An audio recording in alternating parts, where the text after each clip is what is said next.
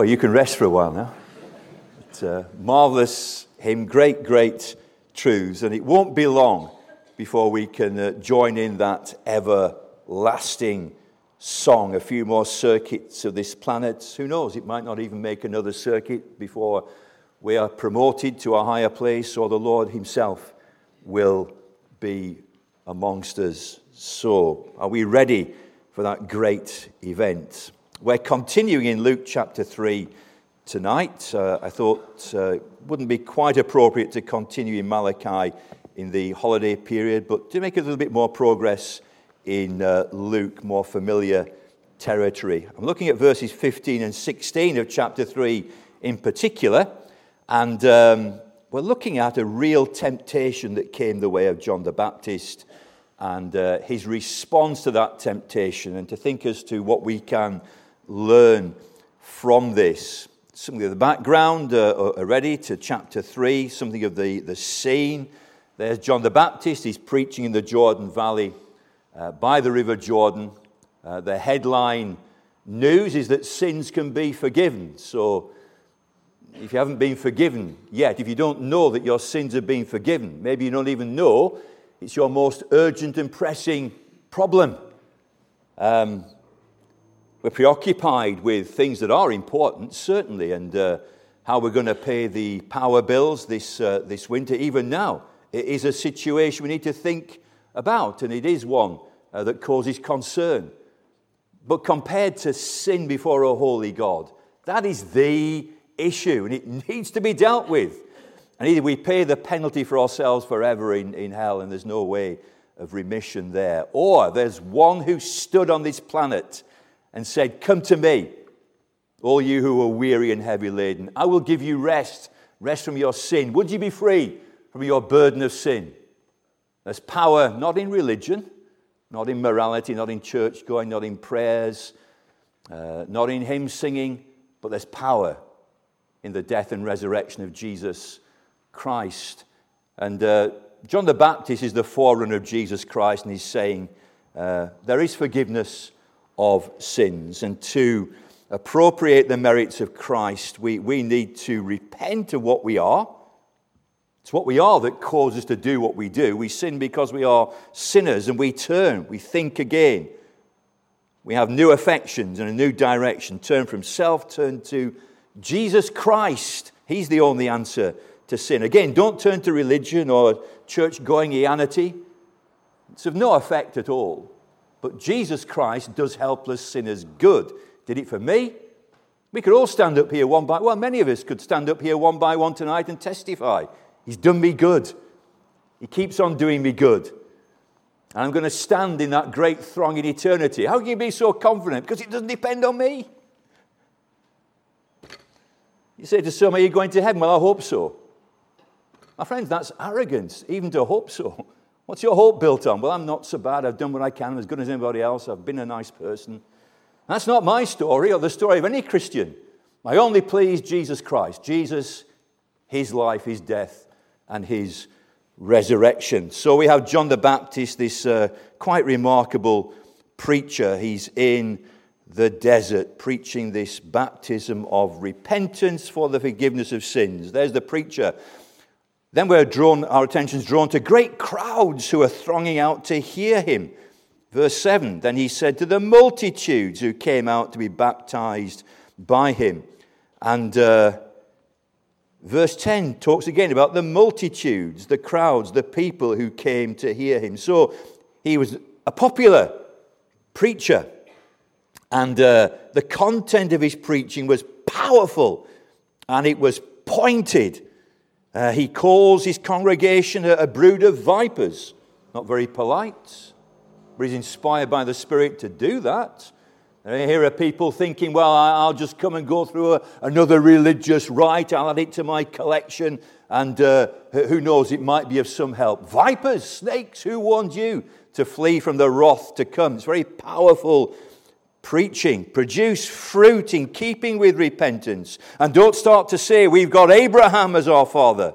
For I say to you that God is able to raise up children to Abraham from these very stones. It's not your background, your heritage, your religious background, your family that saves you.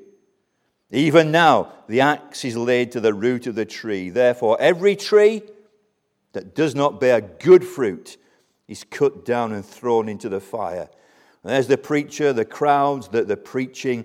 It's practical also, as we saw this morning uh, people are asking him, well, what should we do? He gives practical answers. If I really have repented of my sin and I really am trusting in Jesus Christ, it's going to radically change my life. It's not just something I tag on to my life. Christianity is not a lifestyle choice, it is life. It is life. Radical in every area of my life. It applies as I'm driving my van or my car, as I'm walking my children down the street, as I'm in the checkout uh, queue. It applies as I'm eating my dinner and drinking my coffee at Starbucks or Costa and other good coffee outlets are available, whatever I might be. Uh, worship services, well, it applies, it's radical everywhere because it's Jesus Christ who's invaded our lives. It's very practical. What should I do? And he gives some, some details. And preaching needs to be practically applied also. There's the scene, very briefly, brings us up to speed. Big crowds of people. Here's the temptation then, verse 15. Now, as the people were in expectation, and notice this, and all reasoned in their hearts about John, whether he was the Christ or not. So, this great expectation among the Jews, so many prophecies of uh, the Messiah, the anointed one, uh, Hebrew Messiah, Greek Christ, the promised one, who would come and rescue uh, Israel. He'd redeem his people. Uh, he'd set up an eternal kingdom. And uh, throughout the Old Testament, hundreds of detailed prophecies and uh, shadows and types and figures of the one who was to come. And here, extraordinary things are happening by uh, the River Jordan in the wilderness. Crowds are going out to him. The preaching is very powerful, and people are wondering could this be? Could this be the Christ? And they're all wondering this Is he, is John the one. Well, what a massive temptation comes the way of John the Baptist. The temptation to muse himself, maybe, and wonder himself, and to believe the hype that people are putting in his direction. I wonder if some actually questioned him about that. He knew the murmurs that were going on around and about him, but the temptation there to think of himself more highly than he ought to is a temptation that comes from the pit itself. There, the devil fell in that particular way. For you and I to think above our station. And what is my station? What really is my position? Do I really understand who I am apart from the grace of God in Jesus Christ.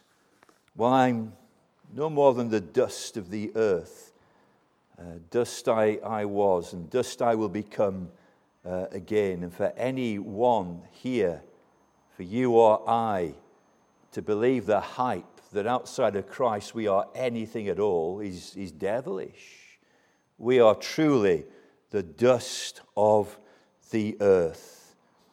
Lucifer fell from glory by pride, seeking to be above, seeking for more, seeking for attention. Here's some verses in Isaiah chapter 14 verse 12.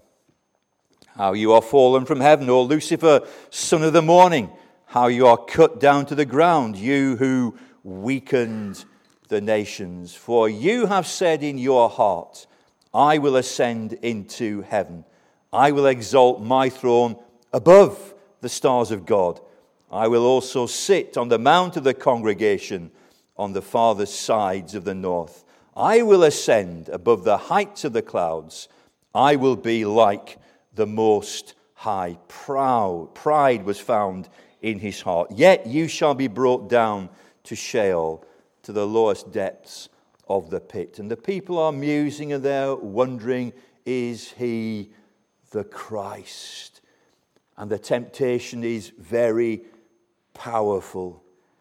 And there are many ministers who maybe have believed the hype about them. Oh, Mr. So and so. Oh, the Reverend so and so. Oh, what a glorious, what a wonderful man he is. Now, we are to value those who are gifted. Uh, we are to value the gift. We are to value the giver. Uh, the man needs to be a faithful man. But any temptation to start thinking they are somebody very special. We are not. None of us are. It's a real temptation that comes the way of John the Baptist. Maybe he started to think, maybe, maybe I am the one. Dust we are.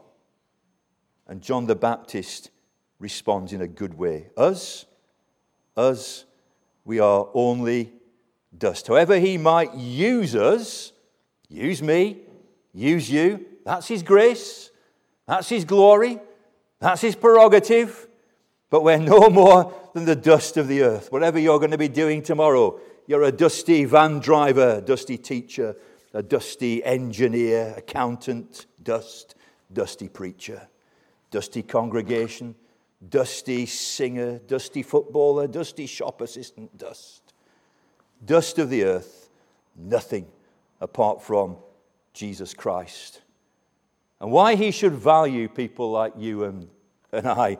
I mean, the hymn that we, we sang again. How can it be, thou heavenly King, that thou shouldst us dust to glory bring, make slaves the partners of thy throne, decked with a never fading crown? There's the temptation. And now the response and what we can learn from it. It's a, a wonderful response from John the Baptist, verse 16. John answered, saying to all, they're all thinking, so he answers them all, I indeed baptize you with water, but one mightier than I is coming, whose sandals strap I am not worthy to loose. He will baptize you with the Holy Spirit and fire. My friends, he's saying, You ain't seen nothing yet you might think that this is something special happening here by the Jordan. You've seen nothing yet. There is one coming. It's not me. It's not me. And uh, I, am, I am nothing at all. I am nothing at all. You and I need to have a right view of ourselves, and John the Baptist had a right view of himself. No, it's, it's not me. And the baptism I'm baptizing people with it's merely water that I'm using, and we have baptismal services here from time to time. Is it, is it down there? I've never seen one done here.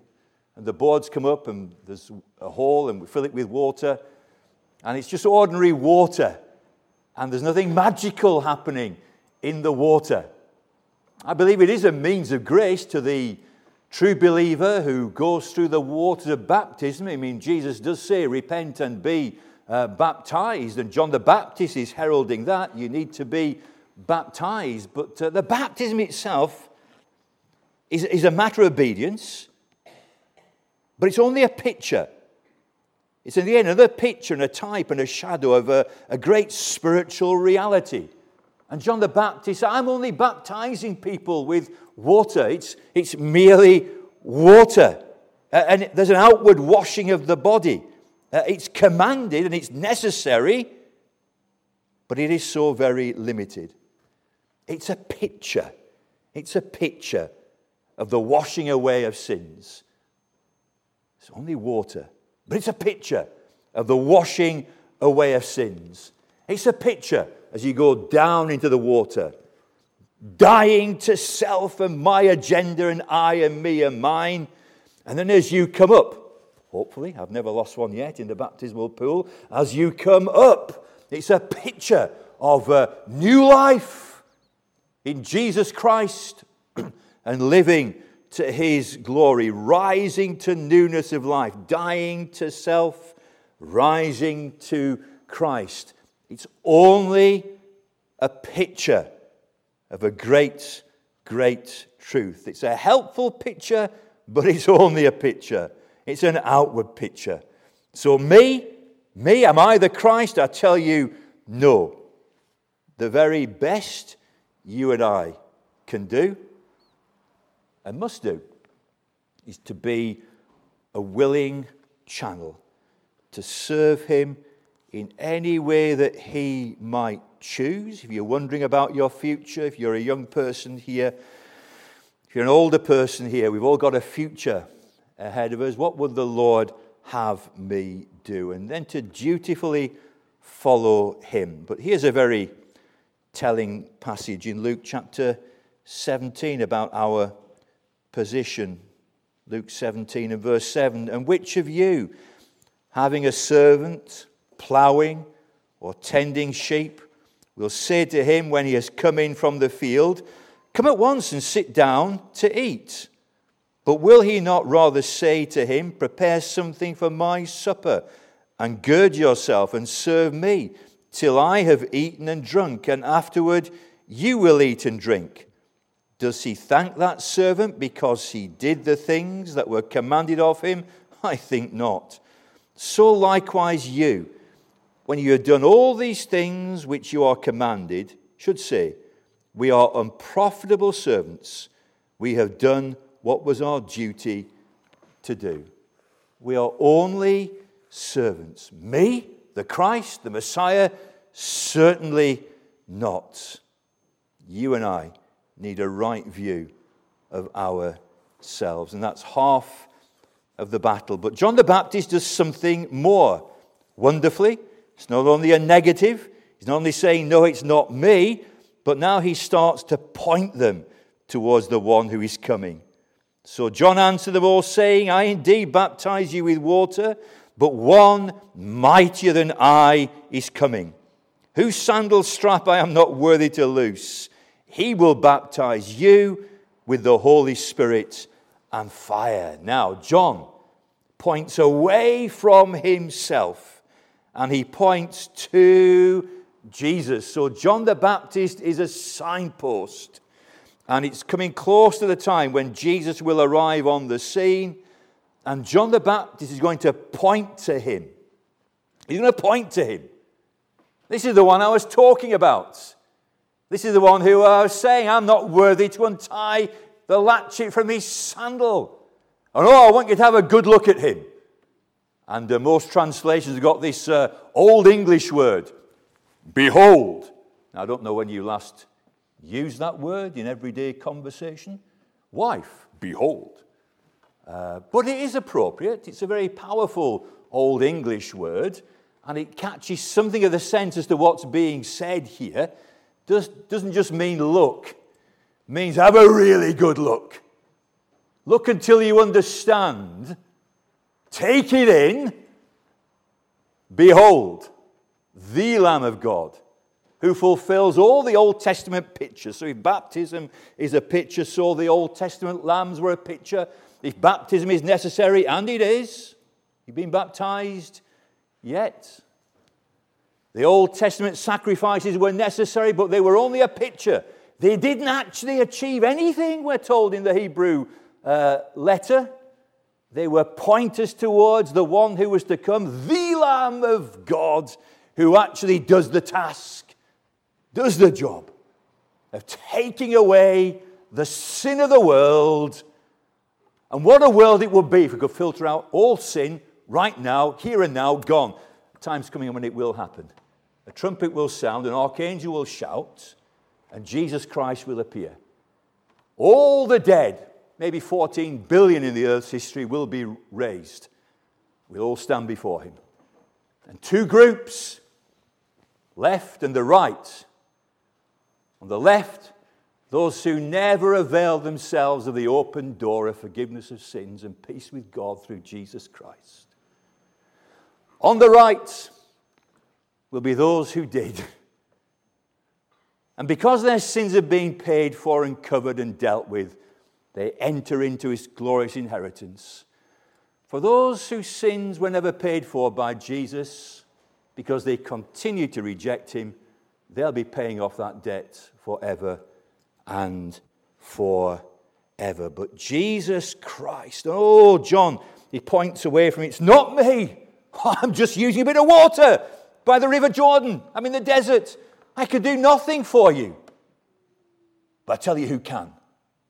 There's one coming after me. I am nothing, but he is everything. And John the Baptist is a signpost, and every true believer here is a signpost, and that's our position. I can't actually do anything for you, but I know, and I say it reverently, I do know a man who can, and his name is Jesus. And he can do something because he's not only a man, he is the eternal Son of God. He's the second person of the one triune God. One being, three persons. There's a mystery. Nobody would make up Christianity. Nobody would make up a doctrine like this of the Trinity. One being. See, many misunderstand. Oh, you're saying there are three gods. God forbid. Anathema. Certainly not. One being. But he dwells in triune splendor Father, Son, and Holy Spirit. And Jesus Christ became a man, but he didn't stop being God. He took to himself humanity, he laid aside his glory, but he remains Almighty God. And in the one person, Jesus Christ, you have two natures. Here's a mystery. I have one nature, it's a fallen human nature. Jesus Christ, this man had and has two natures in the one person, fully divine, perfect humanity without a mixing of the two. There's a union. Some say, well, did, did God change at the incarnation? No, absolutely not. Certainly not. There's a union, but no mixing, no splicing. Fully God, fully man. And you and I, like John the Baptist, can do nothing for any human being, but we know a man who can. And his name is Jesus. And I'm pointing you towards him tonight. As a believer, keep looking to Jesus, not to religion, not to Bible reading or to prayers, but through prayers and Bible reading, we're looking to Jesus because he's the only one who can maintain you and keep you plodding on through this world and marching to Zion, the beautiful city of God. If you're not yet a believer, you need to look to him and behold him, not take a little glance. Oh, I caught a glimpse of him tonight. Well, that's something, but it's not enough. Because to be saved, you need to behold him. You've got to be gripped by him. You've got to be overwhelmed by him. You've got to see your desperate need. Now, I don't know what your bank account says at the moment, but if you're down maybe a hundred thousand and you haven't got a job and you don't know what you're going to do, and somebody comes on the horizon, is a dif- distant uncle, and he's showing interest, and uh, you find out he's a billionaire from Texas, and you, you didn't know, and now you're looking, and he's looking in your direction, and he seems warmly disposed towards you. And then he says, I mean, we used to be, I'll, I'll write you a check. Well, forget that. I forgot what the last check was I received. I wouldn't know what to do with one anyway. But uh, they can take your little numbers, sort code and account number. My dear nephew, I've heard about your plight. Well, sorry, I'll, I'll, I'll speak, to you, speak to you later, Uncle. I've got something to do. I'm going to watch SpongeBob on the telly with my grandkids. Actually, I quite like it myself. But uh, no, you're, you have a need. And this uncle is so kindly disposed. What a lovely heart. And oh, he's got your attention. Behold, give me your sort code and account number. Oh, uncle, don't even mention it. You're my nephew. Infinitely above all of that, Jesus Christ. You see, I, I can't do anything for you, and neither can any other Christian here, but we can point. Have a look. No, don't have it. Behold. Behold the Lamb of God, Jesus Christ. He's the one who does it. He takes away the sins of the world. So you and I are merely signposts. And I challenge you and challenge me again tonight don't be an obscure signpost, be a clear, well illuminated signpost. Oh, I can do nothing. I'm just using water. But there's one coming, says John the Baptist, who is mightier than I. How much mightier? Infinitely mightier. Mighty Christ from time eternal, mighty in his incarnation, he, man's nature, takes. Mighty when on Calvary dying, mighty death itself he breaks. Resurrection, see his might, behold, infinite, how mighty is he? No end to his might, almighty. King of heaven and earth by right. Mighty was he in heaven's purpose, mighty in his pledge to save. See, people can promise many things. Oh, we got two candidates for a particular position at the moment, and uh, and they're promising all sorts of things and what they're going to do, but maybe when they get to number 10, they just won't be able to do it. It's not their fault, poor things, or maybe, I don't know, but they don't have the power, there's not the resources. But Jesus Christ promises to save, mighty in his pledge to save, mighty throughout his life, from his birth to Calvary, mighty bursting from the grave. Still will he mighty be when things hidden now we see the veil's going to be taken away. Reality will dawn on that day when the trumpet sounds and the archangel shouts and Jesus Christ returns. Oh, you'll see how much you will behold him then. Behold him now while he's Savior before you have to behold him as your judge, and nothing can hide you from the eyes to him you must give an account. How much mightier is Jesus than John the Baptist? Well, infinitely. And John the Baptist says, I tell you what it's like. He says, uh, I'm not even worthy to unloose the straps of his sandals. Now, people wore these open toed sandals in the, the Middle East, and we still wear them today when it gets hot. Maybe some of you are wearing sandals tonight, but you're walking on lovely pavements and, uh, and areas. But uh, the dusty roads of the Middle East and the, the pollution wasn't atmospheric, it was solid on, on the ground. And it was messy to walk along the pathways. And feet got very messy. And uh, for a religious teacher, here's one of the rabbinical sayings a religious teacher would take disciples to himself, and disciples of any religious teacher had to serve this religious teacher, and they would do anything he commanded or he needed, but they wouldn't wash his feet, they wouldn't untie his sandals. That was something reserved only for a slave. Now, a slave, when the master comes in, the master would sit down and uh, the servant would remove his dirty sandals and wash his feet. It would mean unlatching the, uh, the buckles there and releasing the sandal from the. It was a messy job, and a disciple wouldn't do it, but a slave had to do it. I tell you how much greater he is than I am, says John the Baptist. I'm not even worthy to do the job of a slave. Don't you start tempting me with any thought that I'm bigger or more important than I am, for I have no importance. I am the dust of the earth. I'm not even worthy to untie the latch of his sandal.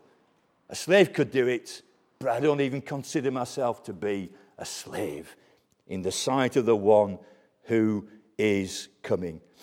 True humility, hallmark of true repentance, a right view of me and a right view of him. Be humble. Stay humble. How do we stay humble? Behold, the Lamb of God. Gaze on him. Oh, and says John the Baptist, and with this I, I come to a conclusion on this warm evening. I'm using water, but he will do the real thing. He will baptize you with the Holy Spirit and with fire. His baptism is real. He is able to reach the parts of you that I cannot reach. And here tonight, I can only use words, and words I need to use. But until the Spirit of the Lord Jesus Christ hits you, the words you can just ignore. And you file them away, and you're maybe musing about a football match. I think there's a game, I don't know, I, I don't, well, careful what I say, but there is a game going on tonight and uh, this afternoon. There's some ladies playing, and they're playing Germany, and they're looking to win the, uh, is it the Euros they're playing? I think it's the Euros, the European Championship. And maybe you're distracted by things like that, and this, my words can do nothing. But I tell you this if Jesus, by his Spirit, touches your heart, your attention is rapt. Paul says, Oh, I'm thankful that when I went to you Thessalonians, uh, I didn't come only with words but there's also a demonstration of the Holy Spirit's power. It's what we need here in uh, Heath Evangelical Church, what you need in your life. It's what we need to be praying for in the prayer meetings week by week. Do you, do you, are you there online on a, on a Wednesday? Come along, there's plenty of space in, in here. I'm looking forward to getting back into the hall. I don't know why. Maybe we're not. We talk about that as elders. There's a reason. I think we're waiting for an owl or something, are we? Is there another owl that's on, on the way? But at the moment, it's nice and airy. And uh, we've got uh, Ben Queck who comes around with uh, his roving mic. If you want to pray, just start praying, and Ben soon catches up with it. Or you can come down the front and use the microphone. And it's good to pray. And many things we need to pray for, but certainly for that power of the Holy Spirit. I mean, is this message effective tonight? Are people going to be saved tonight? Oh, how much have we prayed? How much have I prayed? How much have we asked and kept on asking? And uh, hear what Jesus says How much more will your Heavenly Father give the Holy Spirit to those who ask Him? Because it's only the Spirit who can regenerate a heart. It's only the Spirit who can sanctify you through and through. It's only the Holy Spirit who can baptize you. Oh, how we need that work of God the Holy Spirit. In regeneration, He gives you new life that you understand the gospel.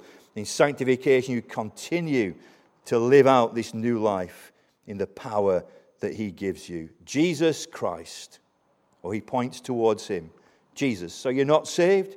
Turn to Jesus Christ. Even now, repent and believe on the Lord Jesus Christ. If you do that, here's a certain promise you shall be saved. Not that you might be saved, now I'm going to be in the little room. If something's happened to you this morning or this evening, come and come and have a little knock on the door. We can have a cup of tea together. Tell me, tell me. We want to hear. We're longing to hear that people are being saved here. It's all our business here. There are coffee shops up and down. There's one next door, but the purpose of the coffee shop is to declare the gospel, and the bookshop to declare the gospel. And, and whereabouts? Seeing people saved and, uh, and, and discipled. Has it happened to you here today. And if you are saved already, stay close.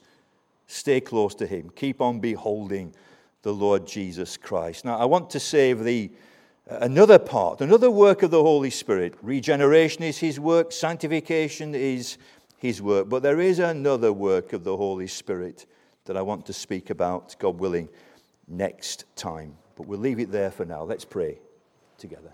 Father, thank you for this time in your word.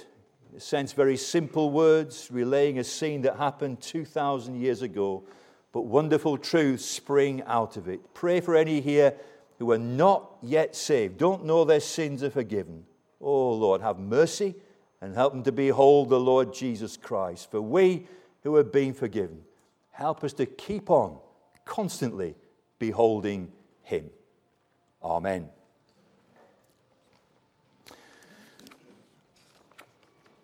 Well, we're going to conclude with um, a hymn of John Bakewell's Hail, thou once despised Jesus, hail, thou Galilean king. Thou didst suffer to release us, thou did free salvation bring. Let's stand and worship together.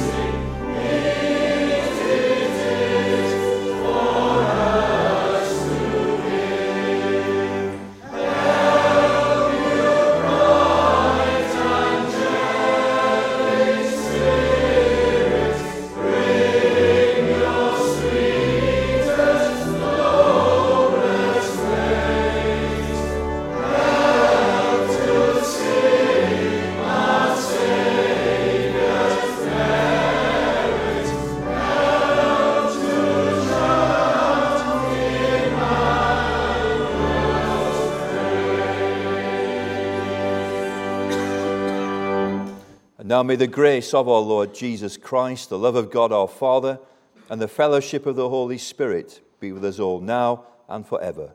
Amen.